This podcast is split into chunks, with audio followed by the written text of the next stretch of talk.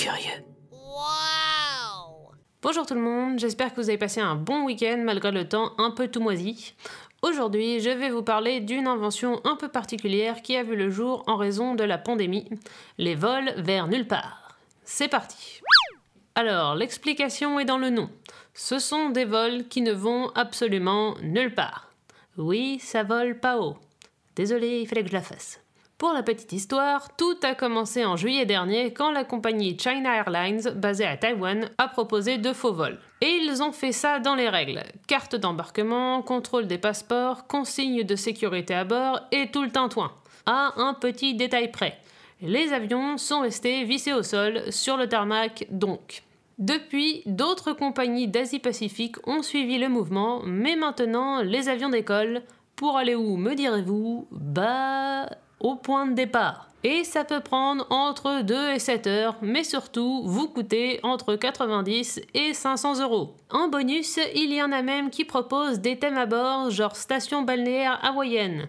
À 30 000 pieds, c'est tout juste si t'arrives à voir la mer entre deux nuages. Du coup, je pense que le seul truc couleur bleu lagon que les passagers doivent voir, c'est le curaçao dans leur cocktail. Mais le pire de tout, c'est que ça marche.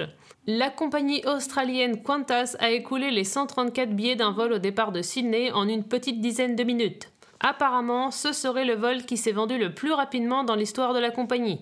L'humanité me désespère. Et en plus, je vois au moins trois problèmes majeurs. Problème numéro 1. Tu brûles du kérosène juste pour la joie. En termes de pollution, clairement, c'est le must. Faut soit être très colère contre la planète, soit vraiment n'avoir aucune idée de comment un avion marche. Problème numéro 2. Les avions, ça se crache des fois. Alors pas souvent, certes. Il y a plus d'accidents de voiture que d'avions, c'est vrai.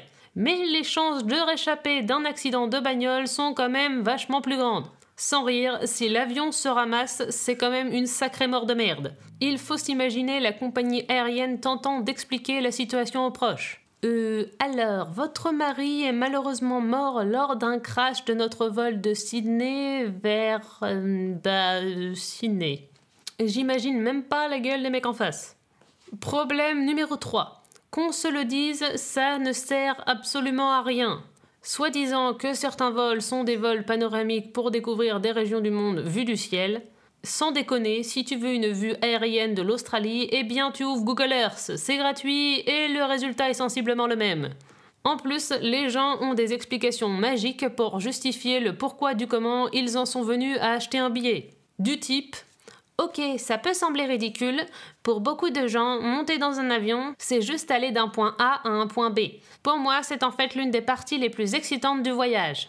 Je pense que si être coincé avec 200 autres personnes dans un cylindre volant, avec les genoux sur la poitrine et de la bouffe dégueulasse en guise de repas, c'est la partie la plus excitante de ton voyage, c'est clairement que soit t'aimes te faire du mal, soit les destinations que tu choisis sont ultra pourries. Sinon, il y a aussi l'explication façon j'aime mon pays. Je cite La pandémie a un impact dévastateur sur le tourisme. Je veux aider à relancer l'économie.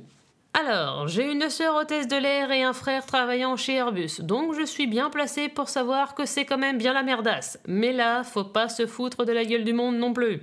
Tu veux filer des sous-sous pour relancer l'économie? Eh bien, monte une cagnotte litchi et fais pas chier la planète. Et puis franchement, personne n'a pensé à d'autres solutions que ça.